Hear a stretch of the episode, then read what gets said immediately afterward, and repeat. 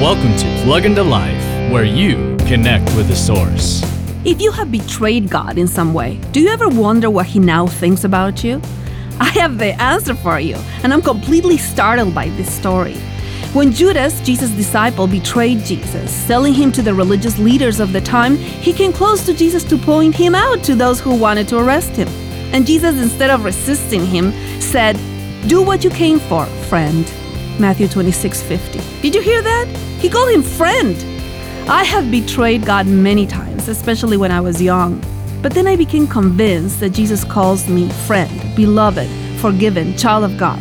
And that has given a new purpose to my life.